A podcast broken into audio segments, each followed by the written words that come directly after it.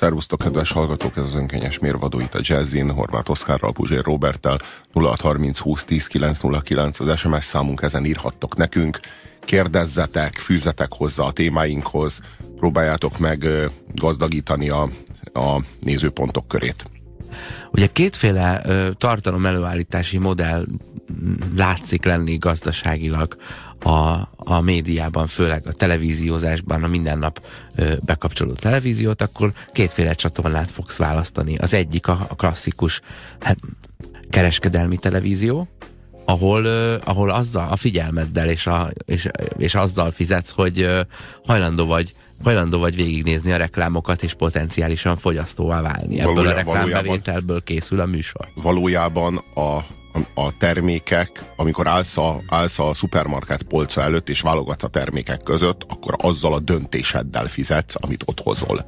Az, azokért a tévéműsorokért valójában. Igen, lenne a közértben adott be uh-huh. a pénzt a uh-huh. tévézésre. Uh-huh. A másik, amit ugye, amit ugye ajnározunk, vagy nagyon kedves nekünk, az pedig az, hogy fizetsz a tartalomért, uh-huh. és, és utána a tartalmat kapod, nem a reklámot. Igen. És hát egyre több ilyen van. Csak mondom, hogy a Netflix 2017-re 6 milliárd dollárból készíti a tartalmat készíti, vagy vásárolja. Ugye itt ö, létező sorozatok, létező filmek, vagy saját filmek, saját sorozatok. De ugyanez vonatkozik az HBO-ra, amely ö, el, eleinte ugye az üzleti terv nem arról szólt, hogy az HBO a saját tartalmat fog gyártani, szó nem volt ilyesmiről az HBO. Mozi az a mozi, tévében. Mozi ugye csatorna ez, ez volt, ennyi, volt igen, a, ennyi ez volt. volt az ígéret. Csak aztán ez az üzleti modell annyira jól működött, és olyan magasan szárnyalt, mert hogy az embereknek elegük volt már a reklámból, és elegük volt, főleg elegük volt a reklámok mellé gyártott hitvány aljadék tévéműsorokból, hogy az HBO az elkezdett elképesztő profitot termelni, és akkor ezt a profitot lassan visszaforgatták saját tartalom gyártásába, és most meg már az HBO saját tartalmat gyárt, mégpedig a Hát úgy gondolom, hogy a valaha volt legjobb tartalmat. Tehát arról van szó, hogy soha nem volt alkalmuk, hogy annyira jó filmeket venni, mint amilyeneket most már gyártanak. És nem csak filmeket, sorozatokat bennem egy komoly, komoly félelem volt, hogy értem én, hogy ilyen-olyan szabadság, meg, meg értem én, hogy bizonyos emberek nem mennének el egy évben százszor moziba, miközben megnéznek száz filmet letöltve. Na de milyen hatása van ennek a, arra az iparra, ami ezeket előállítja, hogy a végén magába dől az egész rendszer. De ha ránézel erre a Netflix tartalmi büdzsére, akkor ez azt jelenti, hogy lehet, hogy egy üzleti modell megbukott, de a film ö, megtalálta magának a, a, a tőkét, amire alapozva létre tud jönni ebben a modellben. Lehet, hogy errefele, ö, errefelé fog ö, tolódni egyre inkább.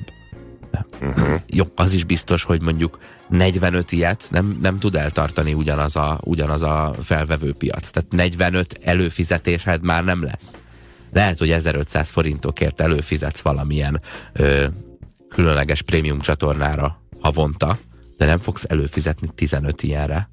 Nem, időt se lenne megnézni. Az aranyélethez mit szóltok? kérdezi a hallgató. Ugye az aranyélet az egy HBO sorozat, mégpedig egy magyar HBO sorozat, hasonlóan a terápiához. Csak a különbség az az, hogy a terápia az egy, az egy adaptált forgatókönyv, az aranyélet is Egy szerintem. izraeli eredeti, nem az aranyéletet magyarok írták, én úgy tudom. Én, én nem, én nekem pont az a szomorúságom, hogy azt várom már, hogy legyen egy magyar forgatókönyv, és én tőlem mindegy, hogy milyen színészek milyen országban forgatják le, csak uh, itt szülessen a sztori. Én az első évadát láttam az aranyéletnek, szerintem az nagyon-nagyon jó volt. Én azt nagyon élveztem, és tudod, mit élveztem a legjobban? Hogy magyar színészeket látok, és nem bénáznak, és nem nyomorultkodnak, és, és és elhiszem a, a karakterről, akit látok, mondjuk a Túróciról, vagy az Anger Zsoltról, hogy az egy karakter ebben a cselekményben. Elhiszem azt, akit játszik. Tehát nem azt látom, hogy na az Anger Zsolt most mit színészkedik itt. Tehát nem, a, nem, azt, nem, a, nem az az élményem, ami az összes magyar filmmel 30 év viszonylatában, hogy úristen, ez, ez, ez valótlan, ez annyira hamis, úristen, ez a rendező, ez élt magyar nyelvterületen magyar emberek között. Látott szituációkat, helyzeteket, ahol emberek találkoznak, beszélgetnek? Hát ez lehetetlen. Hát akkor ez nem így néz neki. Úristen, honnan jöttek ezek az emberek? Egy párhuzamos univerzumból, ahol minden hamis? Vagy egy másik galaxisból? A múltból? Vagy va, va, ez egy valaha volt létezés? Nem, ez valami hamisság, valami hazugság, és akkor ebből jutottam arra a következtetésre, hogy valójában a mi filmünk azért hamis, mert a létállapotunk hamis. Akkor jöttem rá arra, hogy a film az egy népnek, egy nép lelkének a tükre. És hogyha egy nép lelke hamis, mert meghamisította, mert meghamisította Acél Gyuri bácsi, vagy Acél Gyuri bácsi kedvéért ő meghamisította magának, akkor a filmben is, amikor tükörben néz, akkor is valami hazugat, valami hamisat fog látni. És ennek megfelelően a magyar film valami 30 év viszonylatában nem tudott működni. És most azt látom, hogy az HBO kezei közt mégiscsak tud működni. Mégiscsak magyarul beszélő színészek a filmvásznon, vagy a tévéképernyőn nem kell, hogy hamiskodjanak, nem kell, hogy hazudozzanak a játékukkal, nem úgy hazudnak, hogy amit mond, az nem igaz. Értem én, hogy azt egy forgatókönyvíró írta. Én ezt úgy értem, hogy hamis a jelenléte a tévéképernyőn. Tehát azt érzem, hogy az egész helyzet hamis. Nem hiszem el, de olyan szinten nem hiszem el, hogy szinte látom a fővilágosítót meg a hangmérnököt. Tehát, hogy szinte látom a stábot, annyira hamis. Tehát, hogy tudod, amikor egy, egy film leleplezi önmagát, hogy ez csak egy film. Persze, hogy csak egy film, de ezt nem szabad érezned közben. Közben neked azt kell érezned, hogy úristen, hát csak nem halhat meg, vagy valami ilyesmit. Um, ez egy ilyen keltető azt gondolom, hogy megszülessen az új magyar film. Az Aranyélet ugyanúgy remake sorozat, mint a Terápia. Igen, igen, most már írják is nekünk. És a azt írják, hogy a második... a szerzője ugyanaz, aki a, a, az egy a izra... Viszony című sorozat. Izraeli, izraeli származású izraeli. Amerikában élő fickó. Igen, de, igen, de a Terápia az egy izraeli ja, eredeti, hát, izraeli tévében ment És a társas játék is ilyen. Azt nem láttam viszont. De az is HBO sorozat, azt tudom. De hogy két lépésben oldja meg, hogy gyerekek, itt van egy sztori, ez már valahol működött, higgyétek el, hogy jó lesz. Bár ö, voltak erre, voltak erre kísérletek, mert a rémrendes családot is újra forgatták. Tehát a, tudod, ez a remake műfaj nem itt kezdődött. Jó, csak az egy hitvány eredeti volt. ja. Na de az a kérdésünk hozzátok, és akkor az SMS számunk 0630 20 10 909, hogyha itt van ez a két modell, a reklámos tévé, meg az előfizetéses tévé, akkor vajon a mozinak mi a gazdasági modellje, ahol veszel egy jegyet, majd megnézed a reklámokat, és nem az előzetesekre gondolok.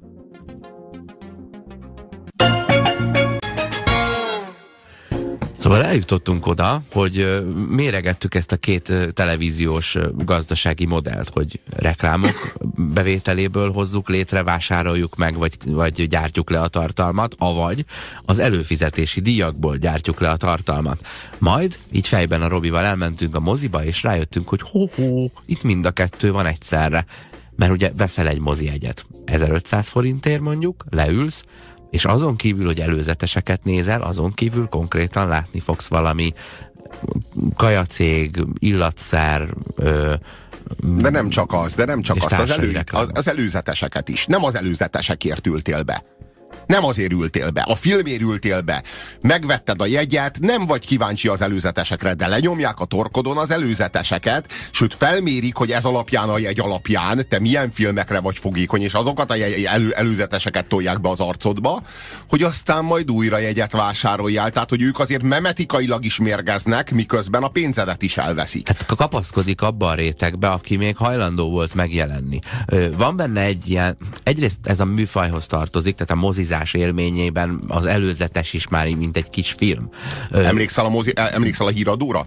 Uh-huh. A film híradóra még a szociban? Aha. Na, ez ugyanaz. Valójában ott is ez volt. Arról van szó, hogy beült a moziba az emberünk ez most egy lehetőség, hogy mossuk az agyát a propagandával. Miért ne élnénk ezzel a lehetőséggel? Ő most Jean-Paul Belmondót akarja megnézni a Profi című filmben, de mi elmagyarázzuk neki a nemzetgazdaság új öt éves tervét. Igen, igen, hogy nők is traktoroznak a, az új eh, TS-ben. Ja, ja, ja.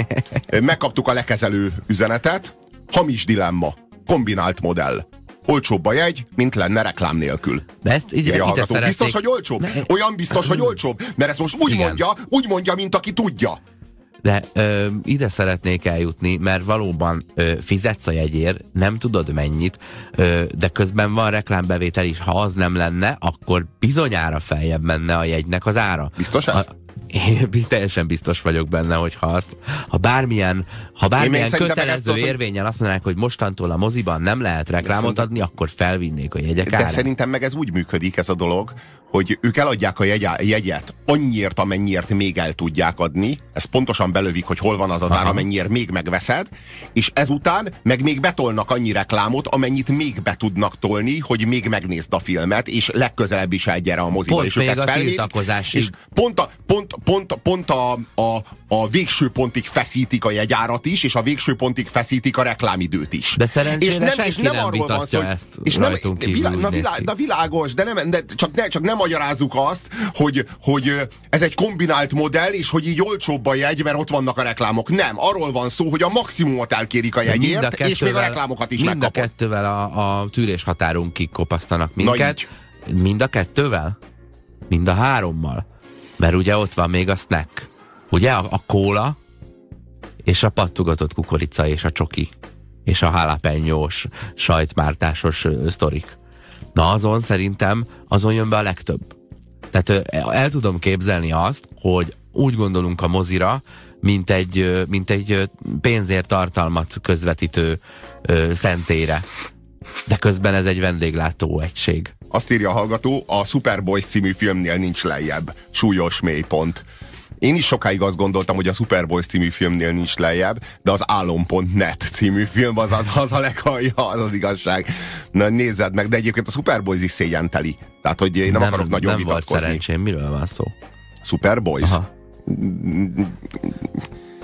Bajor Imre ilyen rockert, ilyen kivéhet rockert játszik, és nagyon-nagyon kínos a film, Hú, az kemény. egész film. Én kifizetném a drágább jegyet is, ha nézhetném nyugodtan a filmet, írja TB. Túlárazott büfé, drága jegyek, reklámok, minél több haszon a modell. Ruhatár bezzeg nincs. De tényleg a ruhatár intézménye megvolt. Ugye a filmszínház és a színház bizonyos tekintetben rokonok. De egy-két intézményben elválnak egymástól. A ilyen, hát nem tudom, a, a jegyszedőnéniknek a, a kinézete is erősen megváltozott a, az, az elmúlt húsz évben. Ugye a, a mozi egy ilyen üzletté vált valami korszerűbbé, de az a, a büfé nélkül már nem élne meg ezekkel a jegyárakkal. És ugye volt ez a lélektani határ, amikor 1000 forint fölé ment egy mozi jegyára. De most már a film hosszától függően előfordul elég rendesen, hogy az 2000 forint fölött van. És hát szépen bebüfézel, és így áll össze, így áll össze. És egyáltalán nem arról van szó, hogy hát egy lenne a jegy, de így reklámokkal együtt akkor tudjuk neked 850 ér adni, hanem kitapogatják a határokat. Ö, én magam részéről örülök, hogy ez a műfaj létezik. Csak hasonlítsuk össze. Tehát egy, én csak észre szerettem volna venni, hogy hogy igen, kombinált modell van, ha szükség van rá, ha nem, de nem két dologból van kombinálva, hanem háromból, mert ott a büfé is. Ö, a színházban Ö, ott is mondjuk a tormakrémes sonkás molnárka az lehet, hogy 650 forint, de az előadás elején nem jönnek be a másik előadásból a színészek eljátszani egy rövid részletet. Nem? Vagy a színház vezetője nem szólítja meg a színházban helyet foglalókat, hogy kedves nézőink, köszönjük, hogy ismét tiszteletüket teszik színházunkban. Hogy említsem akkor már jövő heti szerdai bemutatókat. Ugye? És közben nem szól alatta valami zene, hogy kedvet kapjál hozzá mégis bezár a mozi a mamutban. Akkor miért? kérdezi a hallgató. Hát és, a, és a momban. Hát a torrentezés miatt, meg az online filmnézés miatt, és nem is olyan nagy baj. Nem tudom, hogy kinek fog hiányozni annyira. Még mindig van egy csomó mozi a városban, és annyi mozi egyébként maradni is fog irreális volt, irreális volt, hogy ezek a multiplexek, ahol 12 terem, meg 16 terem van, és termenként három meg négy ember előtt vetítenek. Tehát ez, ez, ez extrém volt, és nem is egyáltalán nem is olyan nagy probléma, hogy ezek bezárnak. Lesz még így is négy-öt mozi a városban, azoknak, akik mozizni akarnak, és ha majd többen akarnak mozizni, akkor majd kinyit újra a multiplex. De az a, az a helyzet, hogy pont ezekbe a mozikba járnak elég rendesen. Ezek egyszerűen bezártak most. Ö, a mommozi, ami szerintem napok kérdése, és ö, megszünteti a tevékenységét, ö, az hasonlóan talán korábban a Dunaplázához ö, eredeti nyelven tűzött műsorra filmeket, és ezért volt külön népszerű, vagy ezért, ezért tűnt így az interneten olvasgatva nagyobb gyásznak az, hogy, az, hogy ez állítólag átalakul, de még nem tudjuk mivé. És hogy mennyi ideig lesz zárva, mert a Mamut mozi se olyan volt, hogy, hogy kicsit ráncba szedjük, aztán mit tudom én, három hét múlva kinyitunk, három hónapja be van zárva. A probléma az, írja a hallgató, hogy a reklámok most már a filmekbe is be vannak építve azzal, hogy valamelyik cég szponzorálja a filmet, és akkor egy-két másodpercet szentelnek arra, hogy megjelenjen a cég logója egy jelenetben. Ez ugyanúgy a tudattalattival kommunikál, mint a reklámok. Az ilyen filmekbe épített reklámokról mi a véleményetek? Ez az úgynevezett product placement, ugye? Uh-huh. Amikor elhelyeznek egy terméket a filmben, és úgy csinálnak, mintha az a cselekményhez tartozna, pedig valójában hozzá. Rögni fogtok, de ez a műfaj sokkal ízlésesebb lett mint volt mondjuk az 50-es években, ahol konkrétan a sztoriba volt ágyazva a hirdető, mondjuk a, a, abban, a, abban az intézményben, abban a plázában játszódott, vagy ott dolgozott a szereplő, és nem átallottak a kamerában nézve ö, kikacsintani egy három perc erejéig, hogy milyen jó ez a mosópor. Én emlékszem, amikor Julcsi a szomszédokban a Burger Kingben dolgozott, és a Burger Kingben járt rendszeresen dolgozni, és minden, minden alkalommal elhangzott, hogy na megyek a Burger Kingbe dolgozni. És na milyen volt a Burger King? Hát, ennyire korszerű lett volna a szomszédok, hogy már ezt, ezt meghúzta? Ezek 1999-ig ment a szomszédok, Igen. amikor a 90-es években megvetette a Burger King a lábát Magyarországon, akkor, a, akkor azt Julcsin keresztül, Julcsin keresztül tette. Julcsin keresztül avászkodott a szívünkbe és a szánkba. A szomszédokat a hajlamosak vagyunk tíz évvel korábbinak gondolni rendszeresen, mint amilyen. Ja, ja. mint amikor itt. Nem, azt azért, mondanád, hogy 82-től 92-ig ment, szó nincs róla. Nem, nem, az, én, egyébként hajlamosak vagyunk négy-öt évtizeddel korábbinak gondolni, mert igazából a külsőségeiben kádárista, de a szellemiségében igazából rákosista. Tehát a, a, szomszédok, a szomszédok igazi, valódi helye az az 50-es években lett volna. Uh-huh. Valójában 87-től 99-ig ment. Na most már akkor négy lábon áll itt a, itt a műfaj, igaz? A jegybevétel, a reklámbevétel, a snack bevétel, és még a filmben is mm, találkozol termékekkel. Ja, ja, ja, ja, ja, ja. Igen, igazából mert téged négyszeresen le lehet húzni, mert te vagy a leghülyébb balek, aki eljöttél otthonról filmet nézni. Tehát te veled most már akármit meg lehet csinálni, mert te nem otthon vagy a kezedben a távirányítóval, ahol te vagy a király, ahol a trónusodon no, ülsz, és a, és, a te, és, a, és a te királyságodat szolgálja minden, ami a képernyőn megjelenik, és oda kapcsolsz, ahova akarsz. Nem. Most te kiszolgáltattad magad nekünk. Eljöttél ide hozzánk, úgyhogy itt most a róka hétbőrét fogjuk levetni De rólad. azt nem értem, hogy ha már ott ülök két órán keresztül egy moziteremben, akkor miért nem jön ki valami cég, hogy próbáljam föl a cipőit, vagy meg a pulcsiait, meg esetleg egy, egy manikűr, pedikűrt egy, egy alacsony, vékony hangú ázsiai nő megejthetne, amíg, amíg úgyis ott ülök. Sőt, minden második széket emelemes ügynököknek eladhatnának, és akkor ugye a film közepén így odahajol hozzád, hogy Gondolkodtál már a passzív jövedelem ö, intézményén? Szeretnél úgy kére keresni pénzt, hogy közben nem dolgozol? Én ismerem Jánost, Jánosnak bemutatlak, János már aranytag, János ö, havi másfél milliót keres, és Tündével már egyáltalán nem dolgoznak. Nézd, milyen barták. Most jöttek vissza a Bahamákról. Sőt, ha már a filmen belül hirdetés van, ö, sőt, ha már filmen belüli hirdetés, van olyan cég, ami például aktualizálja mondjuk egy sorozatban látható reklámokat, így lehet olyan helyzet, hogy egy idei plakátot látsz az aktuális jó barátok ismétlésében, mondjuk Igen. az egyik falon. Úristen, Igen. de durva. Igen, ez a virtuális hirdetés.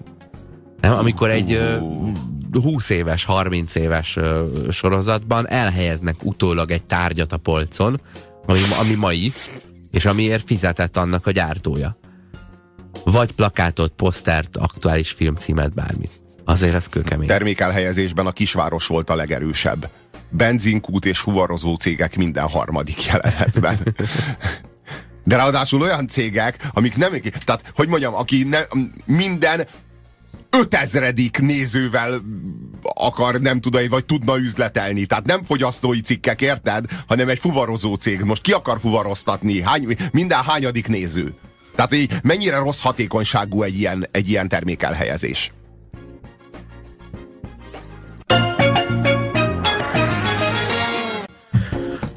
Gondolkodtatok-e már azon, vagy lecsaptatok-e a szóvic lehetőségre, amikor valaki azt mondta, hogy művészet, és akkor nem mű, igazi, ha, ha, hogy, hogy észrevettétek-e már a szótőt, és elgondolkodtatok-e azon, hogy a művészet miért mű? Miért ez a szó van rá?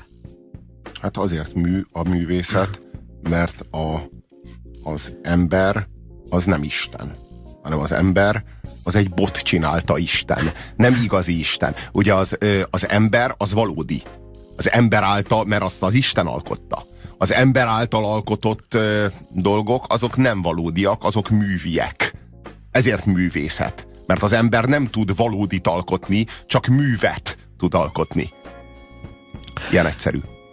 Azért művészet a művészet, mert valaki egy bizonyos területet megművel magában, és tudod, ért valamihez, és azt, azt olyan szinten műveli, hogy abból egy alkotás lesz a, a de nem művelet teremtés. eredménye. De nem teremtés. Alkotás, de nem teremtés. Lényeges különbség. Ha az ember tudna teremteni, akkor az igazi lenne, amit teremt. Tehát a feladat, hogyha a te műved olyan, ami művet készít, akkor már a műved igazi. Ezt mondod? Igen, így, így, pontosan. Ha majd egy olyat tudsz, ö, olyan, olyan művet tudsz alkotni, ami, ami képes művet alkotni, akkor az majd igazi akkor lesz, és akkor, akkor megistenülsz. Na de ez a szülő, szülővé válás például ilyen? Nem. Nem ilyen.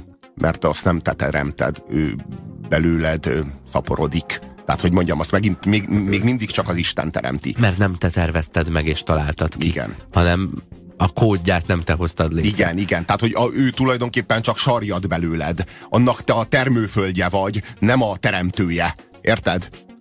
Öm, de régen például a tudományokat is a, a, a művészetekkel, idézőjelben mondom, keverték. Tehát ő együvé tartozóbbnak gondolták, mint ma.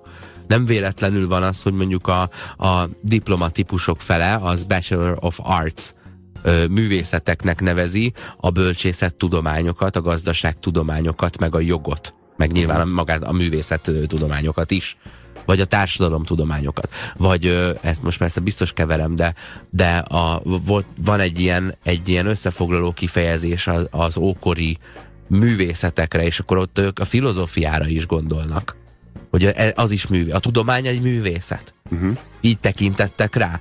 Hm? És ezért van az, hogy a bizonyos tudományos ö, diploma, ami nem ö, természettudományi, ö, azt, azt, ö, azt művészettudományinak ö, tekinti. De mondom, a bölcsészet meg a gazdaságtudományok ide tartoznak, meg a társadalomtudományok. Tehát ma már nem gondolsz művészként ö, egy szociológusra, Igaz? Hogy, hmm, de jót csináltál, nagyon szépen, szépen kidolgoztad a bicepszét is a kis szoborkának. Mert itt nem erről van szó. Na de hát ugyanazzal foglalkozik, megművel, nagyon elmélyed, nagyon megtanul egy, egy műfajt, vagy egy, vagy egy hát tudományágazatot, és utána annak a műveléséből egy alkotást hoz létre. És ettől művész. De például fogalmaz úgy, ö, a, az angolban, hogy a, a, a műtárgy az work of art, ugye a művészeti munka eredménye, egy műtárgy, practical skill, egy gyakorlati tudás, illetve a business, a craft, ami egy, egy, egy, egy, egy nem is, nem is értem ezt, de biz, a business szó ott van, hogy a, a, a craft az ugye ez a valamiknek az előállításának a, a, a, a művelete. Művek. Mint, igen, mint a kéz művesség. Ugye? Művek. Igen, igen. Igen, és, és, és ide beemeli a bizniszt, ami az se véletlen, mert például a német, németek meg kunstnak hívják a művészetet, ami valószínűleg összefügg, a, a, összefügg ugye azzal, hogy a, például az üzletfelet meg kunstschaftnak hívja. Ugye? Mm. Mert a művelés az, a, az egy biznisz. Sziasztok! A kifejezés minden bizonyal Platonhoz köthető, aki a művészeti alkotásokat csupán a természet utánzásának látta, így egyszerűen egy lekicsinlő kategóriába helyezte. De ugyanerről beszélünk. Ugye a természet az Isten műve, tehát nem mű, hanem valóság. Hiszen ez a valóság, amit az ember hoz létre, az ember, mivel az embernek nincs teremtő hatalma, csak majdnem, ezért az ember által létrehozott dolo, ö, ö, az ember által létrehozott ö, javak köre, az nem valóság, hanem az egy virtualitás. Bármilyen furcsán is hangzik, egy virtualitás. Játékkatonák, ólomkatonák. Nem tudunk valódi katonákat csinálni, de tudunk ólomkatonákat csinálni. Nem tudunk valódi hősöket csinálni, de tudunk színházat, meg filmet csinálni, mert ehhez van hatalmunk, eddig terjed a hatalmunk. Ezért ezek műek, ne, ne, mert mű, mert valójában egy regény cselekmény folyama virtuális, nem valóságos. Egy színdarab virtuális mű, nem valóságos, nem valóságos térben zajlik, nem valóságos hősök köz zajlik. Az egész egy imitáció, ahogyan Platon fogalmazott. Imitáljuk az Istent, mert teremteni nem tudunk, de a virtualitásban a teremtést el tudjuk bábozni. És ezért mű az egész. Azt is írja az angol art kifejezésre, hogy, hogy skill as a result of learning or, or practice, azaz egy olyan, olyan gyakorlat, olyan tudás, olyan képesség, amely tanulás és gyakorlás útján jött létre ugye me, azt a tudást megművelted, és, és innen, innen ered a, a művelni képességed. De arra is gondolj bele, hogy míg a műtárgya, mondjuk a Hét műtárgya című műsorban ugye arra utalnak, hogy itt valami nagyon fancy keretben egy festményt fogunk látni, vagy egy szobrot fogunk látni, és így ez egy, itt ma, ilyenkor magasztos a műtárgy kifejezés, mert, mert művészeti, e, esztétikai értéke van, és kora és régiség jellege, Míg, amikor az autópályán mész, akkor amikor alagúton mész keresztül, vagy hidon mész át, akkor az egy műtárgy. Az, ezt, azt is műtárgynak hívják, uh-huh. azért, mert a, a, a teremtett erdő, dombság és folyó közepette egy, egy rohadt híd, az annyira művi ahhoz képest, ami eredetileg ott volt. Uh-huh. Minden művészeti ág közül azért tartom a zenét kiemelkedőnek az irodalom mellett, írja a hallgató, mert az ember konkrétan a semmiből teremt valamit. Míg a szobrászatnál ott a márvány, amiből készül a mű, a zene és az irodalom esetében a semmiből formálunk valami embert megmozgatót. Ha valahol szerintem itt vagyunk a legközelebb az istenné váláshoz. Nos, én nem értek egyet. Azt gondolom, hogy amikor szobrá, szobrászkodsz, akkor sem a márványból csinálod. A márvány csak az anyaga. A márvány az csak egy, az csak egy, egy, egy anyagi struktúra, amit megformálsz, de valójában nem abból gyártod, hanem az valójában a szellemből születik, a márvány az csak a teste. Na most, amikor zenét szerzel, akkor a hangok, azok ugyanúgy, akkor a hangok a márvány. Amikor, amikor verset írsz, vagy regényt írsz, akkor a nyelv a márvány. Akkor a nyelv az anyag. Tehát, hogy a nyelvnek is van anyaga, bármilyen furcsa. A hangoknak is van anyaguk. És a zene az a hangszobrászat. Az irodalom az meg a nyelvszobrászat. Amilyen módon a, a képzőművészet az mondjuk a festék szobrászat, ha úgy tetszik. Tehát mind, mindegyik esetben van, igenis van anyaga. Minden esetben mindig kell, hogy legyen anyaga, valamiféle anyaga annak a struktúrának, amit létrehozol, de a művészet, ami abban a művészet, az mindaz, ami nem márvány, mindaz, ami nem nyelv, hanem a nyelven, a márványon, a, a hangokon túli entitás. 9 Jazzin. Ö, írja nekünk Barbie, hogy a craft az a mesterség. És valóban a, a, ráadásul a német kunst is elvileg mesterséget jelent, de itt megint elgondolkodhatnánk egy, egy fél percre, hogy a mesterség az pedig mit jelent.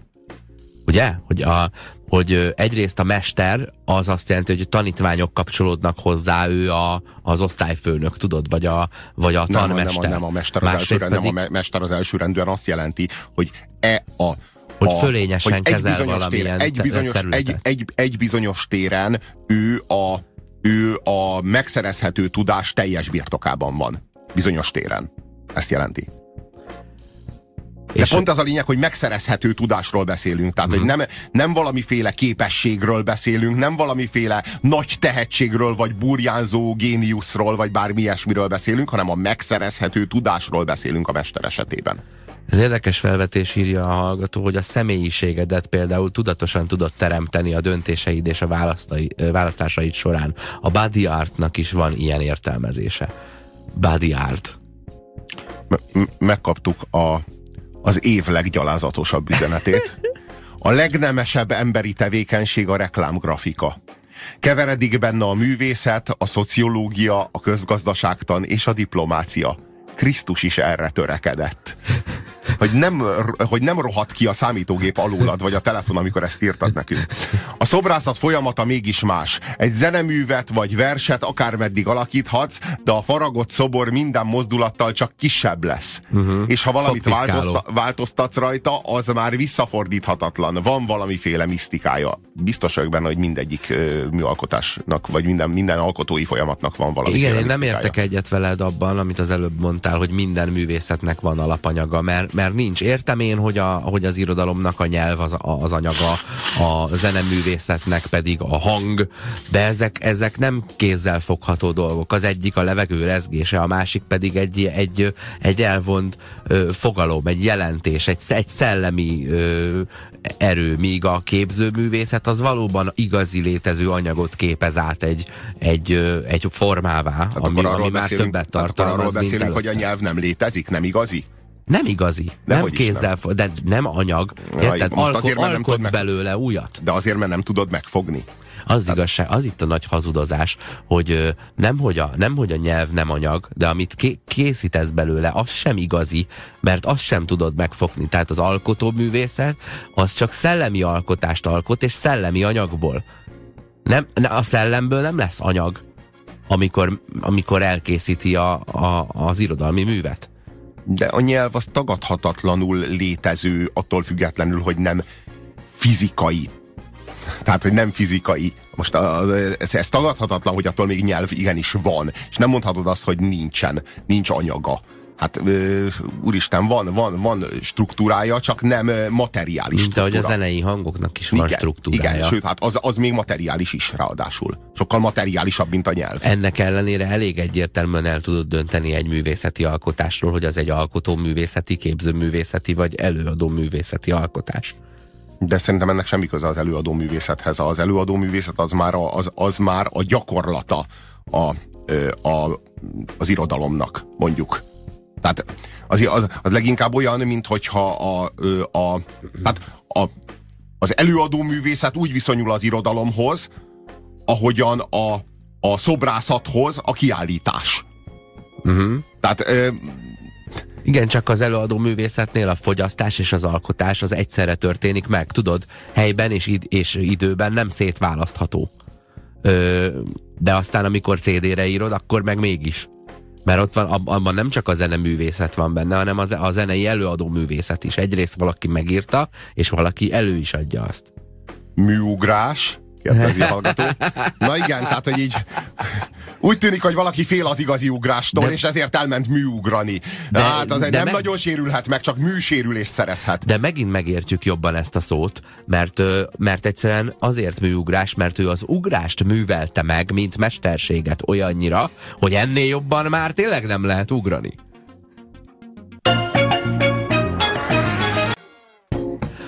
A művészet szó jelentését próbáljuk megfejteni, hogy miért így hívjuk, miért van benne, hogy mű, most akkor nem igazi? És hát nem igazi, mert ezt megfejtettük, hogy a teremtéshez képest a műalkotás az nem akkora alkotás. Mondja az alkotás szóban is vegyük észre, tudod, kreativitás, kreáció, alkotás, teremtés, ezek, ezek bizonyos nyelvekben ugyanazzal a szóval vannak kifejezve. Uh-huh, igen, De csak... te itt nem teremtesz annyira, mint amennyire te meg vagy teremtve. Igen, igen, mert nem élőt teremtesz, hanem művet teremtesz. Ez, ez valami ripacsművész csak kikérné magának, nem?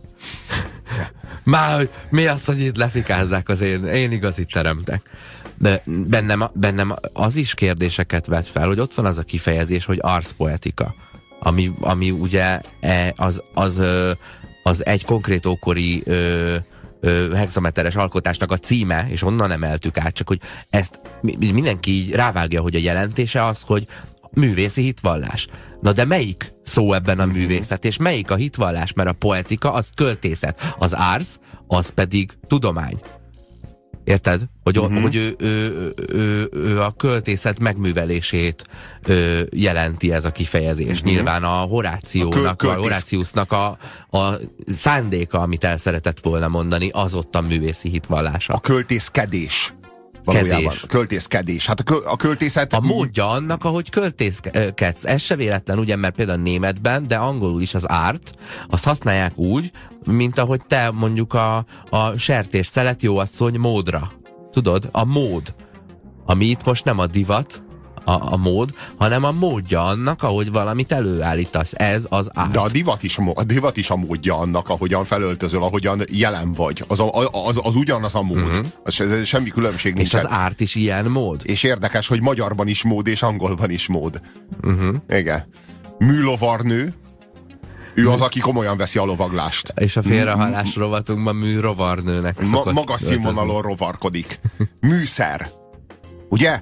Tehát, hogy ez egy olyan, ez egy olyan szerkezet, ami nagyon magas színvonalon áll. Egy nagyon-nagyon magas, ez, ez, ez egy olyan szerkezet, a műszer, ami már-már műalkotás. Igen, de látod, Meg kellett alkotni. Ma, már megközelíti az, alkotás, az alkotásnak a, a magasztosságát.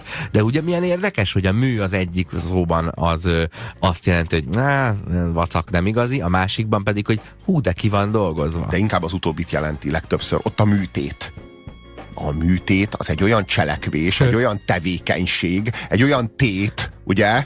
Te, tevés, Tett. egy olyan tette, igen, ami magas, nagyon magas színvonalon zajlik. Precizitás, tudás egyszerre, és a, ott az alapanyag, amiből elkészíted a, a, a képzőművészeti alkotást, az a beteg, és a, és a sikeres alkotás jutalma az élet. Igen, a, a, a, a, a, a kész alkotás az az egészség.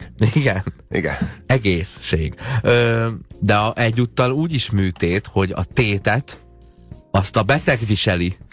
Nem, ő kockáztat nagyobbat, nem az orvos. Igen, de az etimológiához az előbbinek van több köze. Természetesen. Nem működik -e jól, ezért nem szólok hozzátok. Ja igen, nem működik jól, a kollega úr nem működik jól, mert lázas beteg, műpa, művészetek palotája. A művészet nő, a tudomány férfi. Hát igen, azt gondolom, hogy a művészet közelebb áll a nőhöz, a tudomány közelebb áll a férfihoz. És ez persze nem azt jelenti, hogy a hölgyek hülyék a tudományhoz, és persze azt se jelenti, hogy a férfiak meg érzéketlenek a művészethez. Kéretik nem magára venni senkinek. Vagy mindenkinek, az is vicces lenne. Mm. De úgy a kolléga arra utalt, hogy működik. Uh-huh.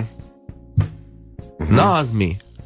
Hogy a, művelő, hogy a, működik, a műveletet a mű... elvégezni képes, akkor működik. Ha nem képes elvégezni a rábízott műveletet, akkor nem működik. A működik az azt jelenti, hogy nem pusztán létezik, hanem egy magasabb szinten, tehát már nem pusztán alanyi jogon létezik, egyszerűen csak megtörik rajta a fény, egyszerűen csak kiszorít a térből egy bizonyos térfogatot, hanem annál egy magasabb szinten létezik, nem pusztán létezik, hanem a világhoz viszonya van a működik, ugye? Tehát, hogy ő már, ő már a, a világgal interakcióba lép. Egy folyamatot végez el, ráadásul úgy, ahogy azt elvárnák tőle. Ugye? Működ, működik. Műköröm. na, na jó, az, Az, ez, ezeket szeretem a műköröm és a műmel. Ez, ezek olyan kifejezések, hogy itt aztán, itt aztán nem valami ö, spéci tudásnak a, a brillírozásának az eredménye a műköröm. Nem. Nem, vagy, vagy igen? Vagy valaki ezt úgy gondolja, az úgy műköröm, mint a műtárgy és a vagy mű, a művészet? Mű, műrepülés? Művészi köröm? Nem, hanem, hogy hát az nem a te körmöd. és nem a te melled. Igen, tehát a mű az kettőt jelent. Jelenti egyrészt a műveletet, másrészt meg a nem igazit. Uh-huh. Igen. De persze az eredete a két jelentésnek hasonló, de a jelentése ma meg már nagyon nem. Úgy, ahogy egyébként a tett és a tét is ö, hasonló, hiszen azért tétnek hívjuk, mert megtették lóra, bármire. Ez, ez, ez, ez sincs messze egymástól.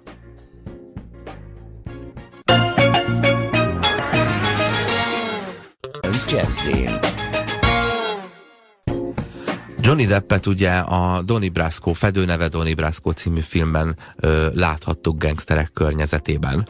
Mm, szinte, ő, szinte gangster, miközben FBI-os. Műgangster. Igen, és ez egy megtörtént esetet feldolgozó ö, gangsterfilm, és amiről most beszélni fogunk, az egy nagyon hasonló, több szempontból. Egyrészt gangsterek, meg FBI-osok, meg kémfilm, meg, meg a, a, hagyományos értelemben vett gangsterfilm, közben meg Johnny Depp.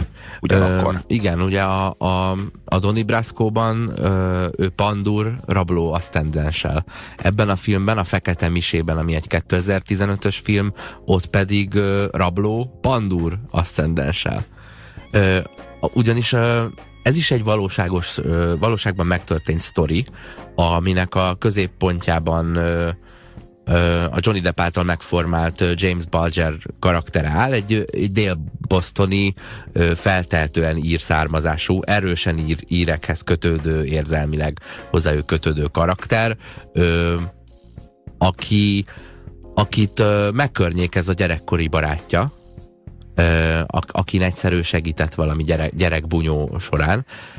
Ez a, ez a barát, ez pedig az FBI-nál futott be karriert. Tehát amíg az utcán, ahol a Johnny Deppet mindenki szereti, a Balgert mindenki, az idősek, a, a, a középkorúak, udvariasan bánik velük, akivel nincsen baja, azzal, azzal egy ilyen maníros, kedves, úriemberes magatartása van.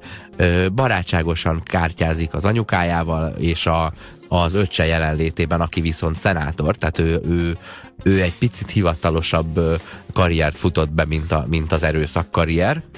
És akkor megjelenik a gyerekkorából ez a, ez a, ez a srác, aki viszont az FBI-nál lett ö, nyomozó, és arra kéri fel, hogy ö, hogy ö, szállítson információkat, de ne a sajátjairól, ő nem kéri arra, hogy spicli, ö, vagy ahogy az angolban ugye mondják, patkány legyen, hanem az ellenfeleiről szolgáljon információkkal. Tehát, hogy nem innentől kezdve nem a hősünknek, a Balgernek kell leszámolnia az ellenségeivel, egyszerűen csak ki kell adnia őket az FBI-nak, uh-huh. és majd az FBI begyűjti őket. És ez egy nagyon érdekes téma, mert ezt, ezt ritkán feszegetik, mert ugye elvileg ugye a tolvaj becsület szerint a spicli az a legalja az, az áruló. Na de miért áruló az könyörgöm, aki az ellenségét dobja fel? Az egy taktikus. Csak hogy, csak, csak hogy, hogy az a tolvajbecsület íratlan szabályainak nem felel meg elvileg, mert ez, ez azért nem engedett. Bárkinek a családját lemészárolhatjuk, bárkit megölhetünk, de, de a rendőrökkel nem beszélünk. De nem, nem, nem, az, nem, nem, itt nem az a probléma, hogy az ellenségeit földobja, hanem az a probléma, hogy együttműködik az FBI-jal. Érted? Tehát itt, itt ez a probléma, hogy az FBI az neki hivatalosan az ellensége uh-huh. és hogy ő titokban, meg együttműködik az FBI-jal, itt, itt, itt ez, ez igazából a gond. De meg, meg, hogyha, nyerni, meg hogyha nincs benne semmi szégyelni való, akkor a saját emberei vajon miért nem tudnak róla? Miért hét pecsétes titok? Miért két ember tud róla az egész cselekmény során? De ez is egy rendhagyó dolog, hogy a kvázi kápójának, vagy én nem tudom, mit, hogy nevezzem meg, vagy a végrehajtó emberének szinte az első, az első mondat előtt elmondja. Ilyen is ritkán látható egy klasszikus gangsterfilmben, hogy figyelj, beszervezett az FBI, fogok információkat adni. És ezt így elmondod valakinek. Egyébként az Írhátterű tégla című film, a Scorsese-nek ez a filmje, ami egyébként egy remake, egy koreai eredeti remake Nagyon hasonló, szintén írhátterű, és szintén ez az FBI-ba beépülős gangsterekről ö, ö, informá információkat adó. Mhm. átadós ö, cselekmény, és hát nagyon-nagyon erős forgatókönyv, talán a legerősebb forgatókönyv ebben a tárgyban. Mielőtt elkezdjük, tudnia kell valamit. Nem vagyok spicli. Világos? Ez kerüljön bele a jegyzőkönyvbe. Értem. Nem spicli. Ez bekerül a jegyzőkönyvbe. Mr. Weeks, az ön ellen felhozott vádak bűnszervezetben való részvétel, zsarolás, emberrablás és bűnrészesség emberölésben igen súlyosak. Jól mondom, hogy azért van ma itt, hogy alkut kössön a szövetségi kormányjal? Így van. És jól mondom, hogy a vallomásából szeretne Dél-Boston egyik leghírhettebb gangsterének közeli bizalmasából a kormányzati szervek tanuljává válni. Így van. Ez esetben áruljon el nekem mindent, amit tud. A Winterhilli bandáról, az FBI-ról és John Connolly-ról, és legfőképpen azt, hogy mit tud a jelenleg szökésben lévő egykori főnökéről, James Whitey Bolgerről. Vágjunk bele. Na hát ez a verőembere a, a Bolgernek, de rögtön ő is kiköti az elején, hogy jó, de azért az legyen benne a jegyzőkönyvben, hogy én nem vagyok spicli. Bár, már, most, kor, bár most kormányzati tanúvá válok. Már pedig itt a saját bra, ö, bratjaimról fogok vallani, tehát ez, ez az, ha valami, akkor ez már hadd legyen spicli. Ez nem informátor, hanem ő vall. Ö, ami, ami, ami ugye ellen, ellenbe az omerta tör, törvénye az olaszoknál, ez a hallgatás törvénye. Tehát ugye ezt aztán nem lehet, ezt aztán nem lehet ö, ö, megtörni. De, de, ugye, ö, ö, tóraolvasás közben tilos cigizni, de cigarettázás közben tórát olvasni, az egy isteni cselekedet. És mint ilyen, a gangster nem szólhat a rendőrhöz. De ha, ha megvette a rendőrt, akkor már szólhat hozzá. Ugye? Úgy már a haverja, csak legyen előtte tisztázva. Nem lefizetett rendőrrel, én nem állok szóba, mert én becsületes, tolvaj becsületes vagyok. Nagyon ferdén kezelik ezt a, ezt, ezt a sajátos erkölcsüket. Ez a Fekete Mise című film, amiről beszélünk, ami a, a, a nagy lehetőség a, a Johnny Deppnek. Én azt érzem, hogy a Johnny Depp ö, valahogy sosem kapta meg azokat a szerepeket, amelyekre érdemesült volna. Vagyis nagyon ritkán megkapta, de tényleg nagyon ritkán. Mondjuk úgy, hogy öt évenként egyszer eljátszhatott egy olyan szerepet, ami, ami méltó a Johnny Deppnek a színészi nagyságához. És bármilyen furcsa mostanáig a Johnny Depp nem játszhatott el gangster főnököt. Eddig még. Ez az első alkalom. Ez az első, és az én általam ismert eddigi egyetlen alkalom, hogy a Johnny Depp az egy, az egy, az egy górét, egy keresztapát játszik. És itt egy embert játszik el, és nem egy jelmezes bohócot, nem egy ollókezű Edwardot, vagy egy ö, ö, Charlie és a csoki gyár ja, ja, ja, ja, ja. Willy szerepet, Willy Wonkát nincs beöltöztetve hülye gyereknek, nincs kalózjelmez ráadva, hanem így pusztán az emberrel, a maszkal és a, az arcával kell valami. De ez itt egy Gary Oldmani művelet, amit igen. a Johnny Depp letesz az asztalra. Igen, igen, igen, igen. De a Johnny Depp mindig is erre volt érdemesül, de mi, mindig is erre volt való. De és nagyon jellemzi Hollywoodot. mint egy karácsonyfát. Igen, de jellemzi Hollywoodot, hogy itt volt ez a csoda gyerek a keze között, és nem tudott vele igazán mit kezdeni, nem tudott vele igazán jól élni. Most így talán tudok mondani mondani három olyan filmet, ahol a, a képességeinek megfelelő módon bántak a Johnny Depp géniuszával.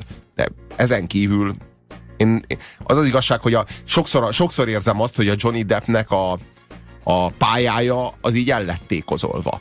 Mert valahogy valahogy nagyon-nagyon ritkán kapta meg azt a szerepet, amit igazán el tudott És ez most egy ilyen alkalom is, és tényleg rendkívül magas színvonalon hozzá. Hát ezek a baba arcú ö, helyes fiú ö, sztárok, ez, ez, nekik a pályájuknak a, a fele ö, zajlott le, tehát neki most jön, a, most jön a sok lehetőség a következő 20-30 évben.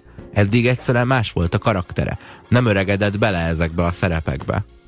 Azt írja a hallgató, Robi a tégla részben deklaráltan Bölgyről szól. De hogy szólna róla, amikor az egy koreai filmnek a remékje, és én még láttam is az eredetit, bár igazán nem tudtam élvezni, mert az egyik vágott szeműt nem tudtam a másiktól Tök ugyanúgy néztek ki, és egészen addig követhető volt számomra. De legalább a, a sírójuk lett volna más, hogy megbírjam Aha. különböztetni. Én valami 9 órás filmélmény, vagy nem akarok túlozni, de ugye ez egy, ez egy trilógia, három viszonylag hosszú filmből, ami rohadt jó végig, mert a két főszereplő az két különböző ö, környezetbe van belecsöppentve, és akkor érted, hogy ez ez, ez meg ez. És a végén egy szobában állnak egymással szemben, ugyanolyan ruhában, és már bocsánat, hogy megállapítom, de egyszerűen nem tudtam megkülönböztetni a két koreai csávót egymástól.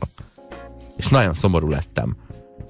Sziasztok, James Whitey Burglar iklette a Tégla című filmben Jack Nicholson karakterét. Ja igen, hát úgy, úgy, úgy már értem, hogy abból a, fi, a, a, arról a figuráról vették a, a mintát ehhez az informátor ír keresztapához. Tehát akkor arról uh-huh. van szó, hogy a Jack Nicholson a téglában az ugyanazt a karaktert játsza, mint akit a, a Johnny Depp a Fekete Misében. Csak én azt érzem, hogy a Jack Nicholson a téglában egy kicsit így el ilyen karikatúra-szerűre vette. Tehát, hogy ilyen, ilyen, ilyen na- nagyon túlzásba vitte a manírokat benne mm, valahogy gátlástalanul lubickolt abban a szerepben, ugye a Jack Nicholsonnal kapcsolatban ez nem meglepő.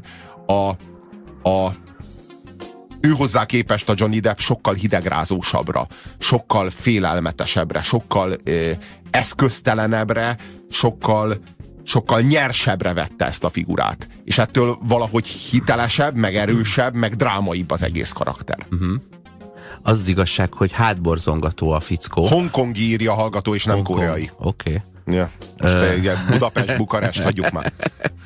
Uh, hátborzongató a figura. Uh, a beszédmódja, a fellépése kiszámíthatatlan.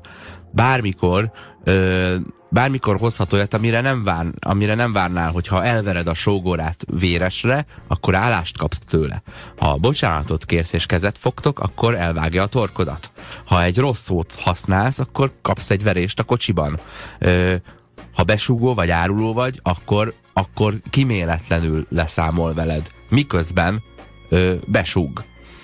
Tehát nem tudsz mit kezdeni vele. Egy ilyen tényleg egy kellemes, kellemes karakter, de fél, attól félelmetes, hogy nem tudod kezelni minden pillanatban ö, meghalhatsz. Tehát, hogy így nem, nem tudod, hogy mikor követed el a hibát, és et, ettől rohadt ijesztő, és ettől így igazából ő az, aki kifejezetten félelemmel kormányoz. Ilyen Ma Michael Corleone-szerűen. Mert hogy nem, ő, ő, nem, ő nem tud szeretettel kormányozni úgy, ahogyan, a, úgy, ahogyan az öreg Vito, hanem ugye ő az, aki ő mindig azt érzékeli, hogy a környezetében a mindent áthat a tisztelet.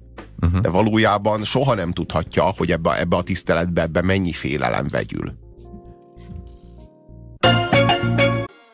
És Morris, nekünk még feltétlenül el kell beszélgetnünk. Mi a f***ban pátszoltad ezt a sztéket, öregem, mert valami isteni, majd megöl a kíváncsiság. Ez családi titok. Nem, már ne csinálj. Na, mi, a, mi, a, mi, a család, mi az a titkos családi recept? Hát, őrölt fokhagyma, és egy kis szója.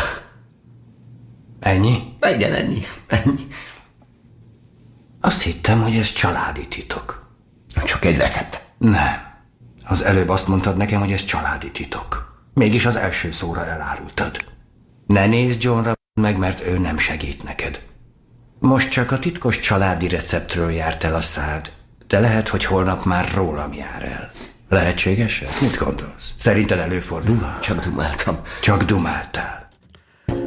Ő csak dumált. Na erről beszélek, hogy hátborzongató figura és kiszámíthatatlan. Nem, hogy behúz a csőbe, nem is biztos, hogy tervezte, csak meglátta a lehetőséget abban, hogy ezt az egyébként nem túl karizmatikus és egyébként becsületes másik FBI-os figurát, akivel, aki benne van ebben a dealben, hogy ő információt ad, ezt, ezt megleckésztesse és megfélemlítse, hiszen a két FBI-os kulcskarakter közül az egyik gyerekkori, gyerekkori ismerőse, szintén ír származású, neki ugyanúgy sokat jelent a becsület, meg, meg ez, a, ez a tolvaj büszkeség, annak ellenére, hogy a pandúr oldalon szolgál. Na de a másik figura, az se kutyája, se macskája. Ö, részére nem állt egy kis, egy kis, lecke. egy kis lecke.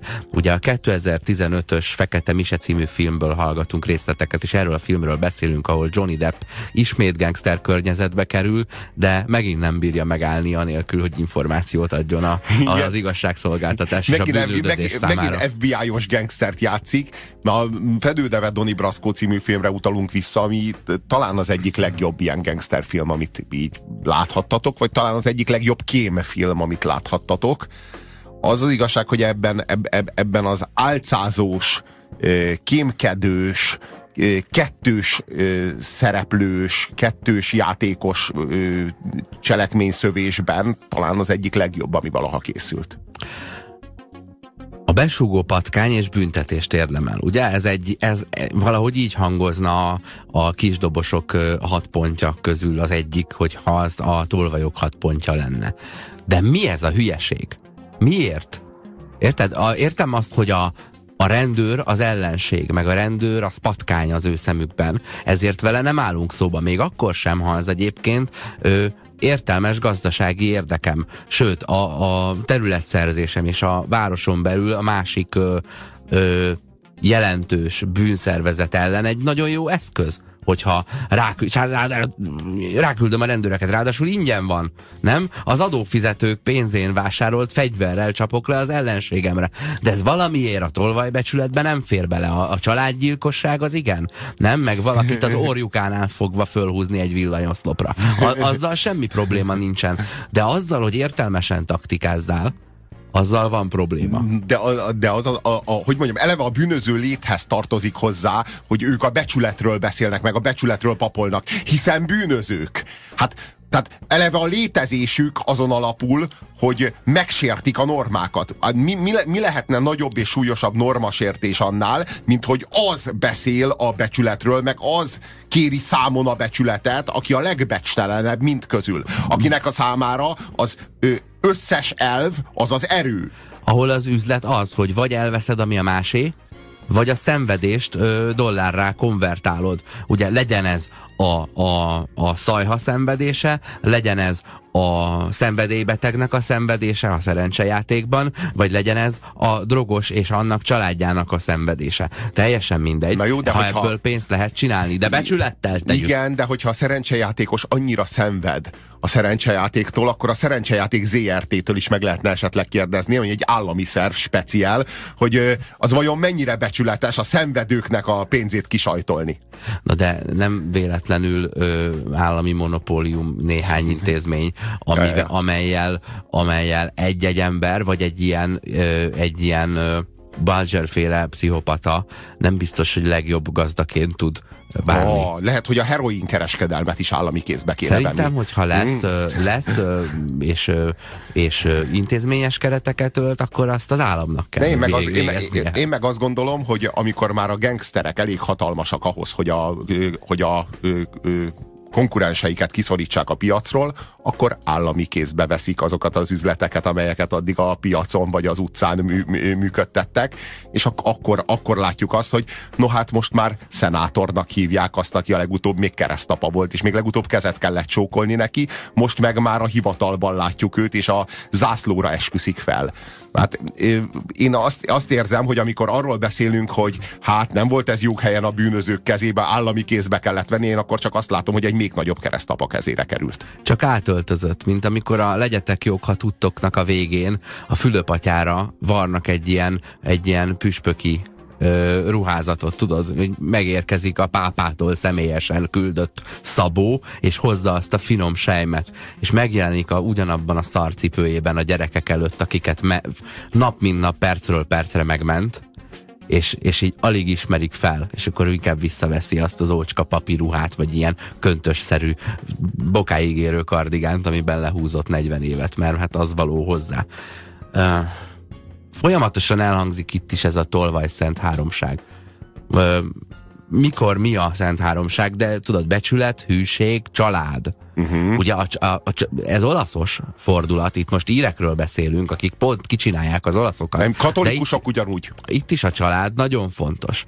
Tudod, ö, ö, az, az asszony, meg, a, meg terems, meg az otthon, de nem csak meg a, család, gyerekek. Nem csak, de nem csak, nem csak azért a fontos a család. A család, ez a vérvonal, ez azt jelenti, hogy e, ezek, a, ezek a gangsterek, ezek egy neoprotestáns környezetben, tehát ott, ezek prote, protestáns országban uh-huh. katolikusok, ők ott kisebbség. Uh-huh. Tehát, hogy ők ott olyanok, mint, mint mondjuk a zsidók, vagy mondjuk a feketék. Az ő számukra a család az azt jelenti, hogy a katolikusok, a vér, véreink. Igen, ők egymásnak is Igen. a családja, nem csak a, aki uh-huh. otthon van egy háztartásban, uh-huh, uh-huh. hanem így viszonyulunk egymáshoz is.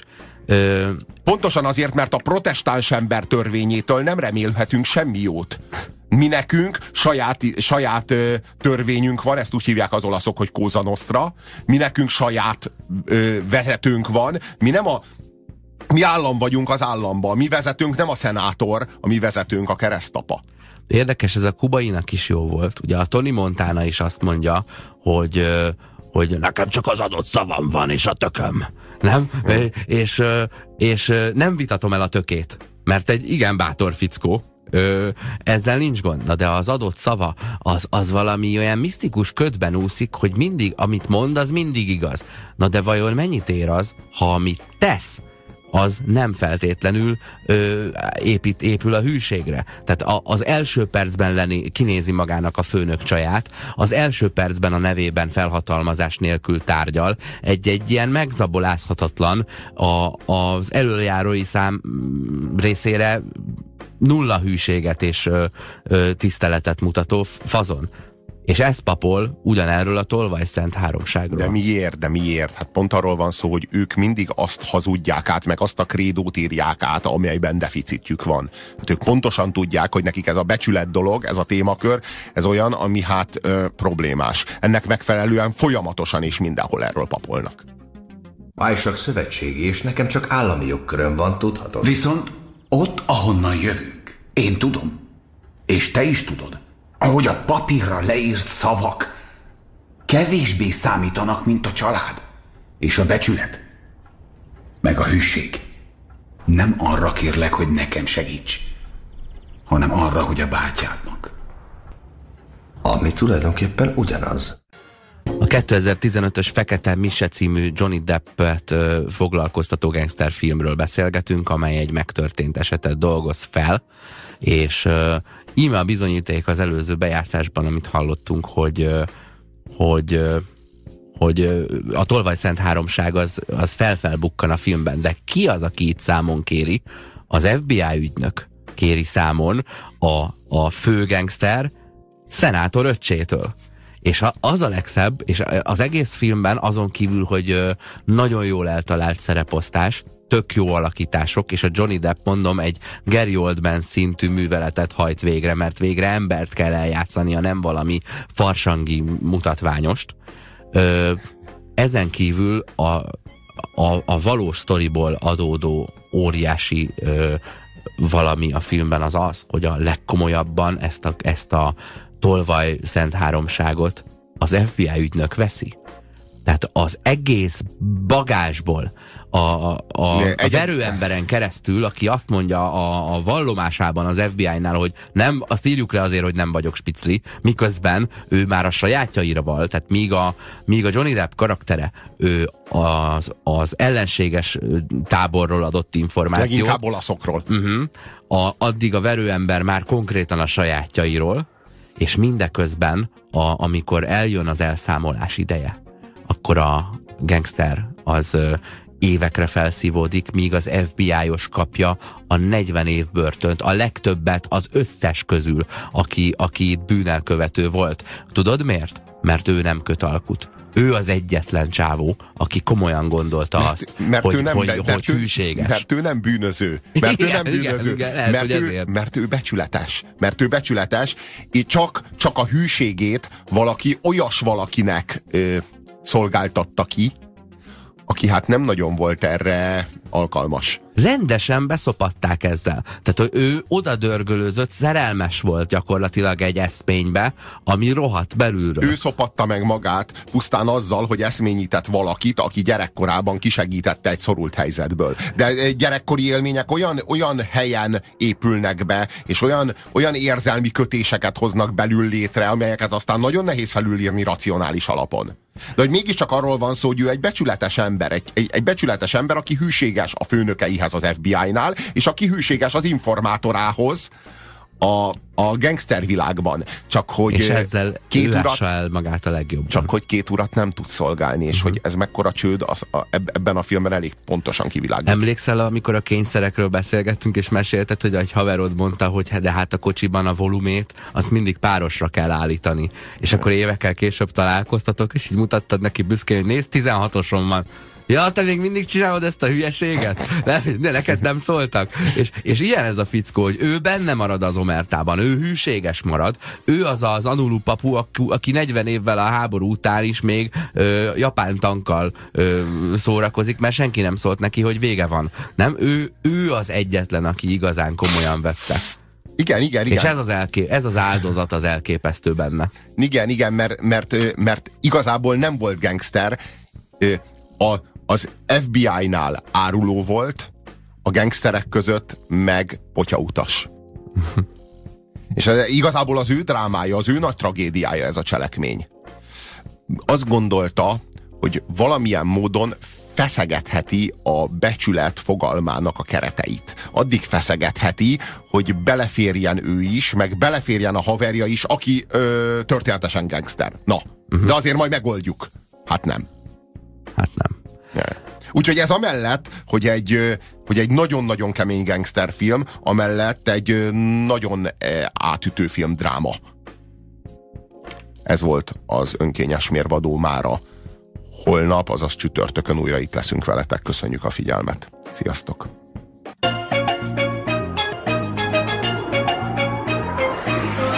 Köszönjük türelmüket!